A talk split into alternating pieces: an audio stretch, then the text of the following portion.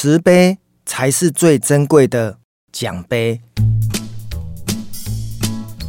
十年前，我还在银行工作的时候，发生了一件事情。我想要分享这件事情背后的一个，呃，算是比较寓意深长的一种人生价值吧。大家知道，过去这二十年来哦，我在金融业从一个业务到顶尖业务，然后有机会当上业务主管。最终呢，呃，又登顶成功，到了分行哦，当行长，当分行的一个最高领导者。好，所以在从事业务的过程当中呢，其实我得了很多的荣誉，得了很多的一个奖杯。那所以，当你得到了很多的奖项的时候，不管是奖杯啦、奖状啦、讲座啦，或者是任何能够证明你得奖的一些纪念品。我们总是会把它摆在自己的座位身边呐，有时候是呃给自己看，有时候是给客人看。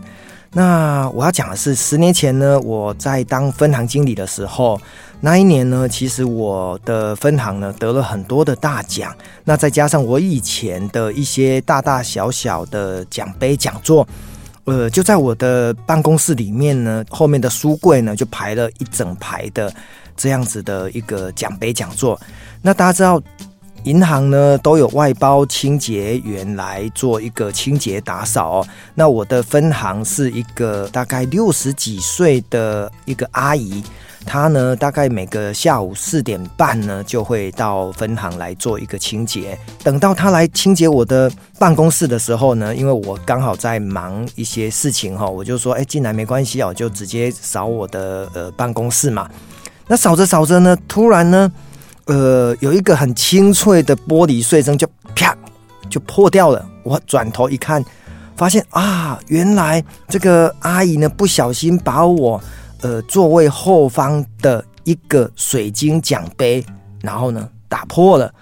那我再仔细一看，发现哇天哪，这一座奖杯竟然是我前一年呢辛辛苦苦在某一个竞赛呢用年度才得到的。这一座非常重要荣誉的奖杯，当下呢，当然你一定会很心碎哈，因为那个水晶破掉了嘛。可是呢，我看到那个阿姨那个眼神啊，那个害怕、恐惧跟很很担忧，是不是饭碗不保的那种表情啊，我突然就跟她安慰说：“阿姨，没关系，慈悲才是最值钱的奖杯，奖杯只是身外之物哦。”那个不要担心啊，你手有没有受伤？有没有被割伤？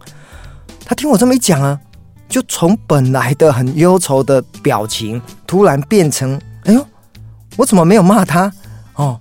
然后呢，他觉得好像我人很好啊，对他好像呃轻轻的放过。好，这件事情讲到这边，呃，各位听众，你有何感想？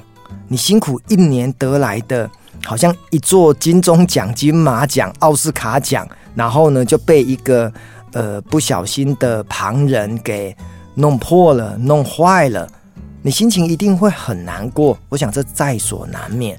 可是我们从一个人生的一种进阶跟更有高度的思维来看待自己的人生，大家会不会发现，其实这些奖杯、讲座、桂冠、殊荣，它终究会成为过往云烟。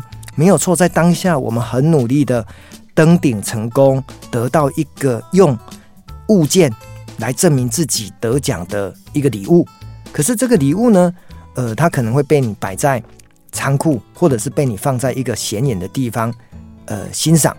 可是我们人生需要一直留恋这个奖杯当时的一种成功、丰功伟业吗？我、哦、这个有值得呃拿出来探讨。那当然，有些人会说，哎，是啊。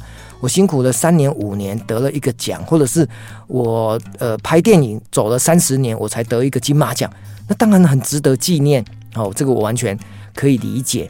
但是这个奖杯破掉了，有没有损？就是你在别人心目中的地位，我想应该是没有。我们在乎的应该是别人怎么看待你这个人在某个领域的一个投入跟。一种付出，而不是只是啊，因为我有这个奖杯，证明我很厉害，所以呢，我就可以怎么样？哦，这个时候呢，我势必要呃把自己呢归零，就是说，哎，这个得奖，呃，反而就是一种高峰。那高峰接下来就会到低谷啦。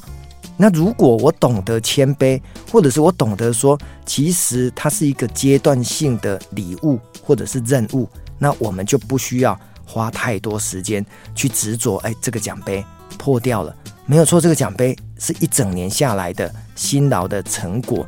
可是当我脱口而出跟这个阿姨说，慈悲才是最珍贵的奖杯，没有关系。我自己突然意会到，我对于身外之物的一种执着跟一种角度，我应该有一定的高度在提高哦。因为呃，这些东西可以证明你很厉害，但是不能证明你是一个世间上很慈悲、很善良，或者是很心灵富有的人，因为它某种程度只是一个物质的标签，而不是心灵的标签。所以呢，当我回想到我的这个奖杯哦，因为呢前几天就是我在看我这个碎掉的一角的奖杯的时候，我突然想要跟大家分享这件事情。哈，这是发生在呃大概在十年前的一个往事。虽然呢已经过去了，可是我觉得呃随着自己的年纪越大，这样子的一个往事，不断的会提醒自己，慈悲善良应该才是人生最重要追寻的标签。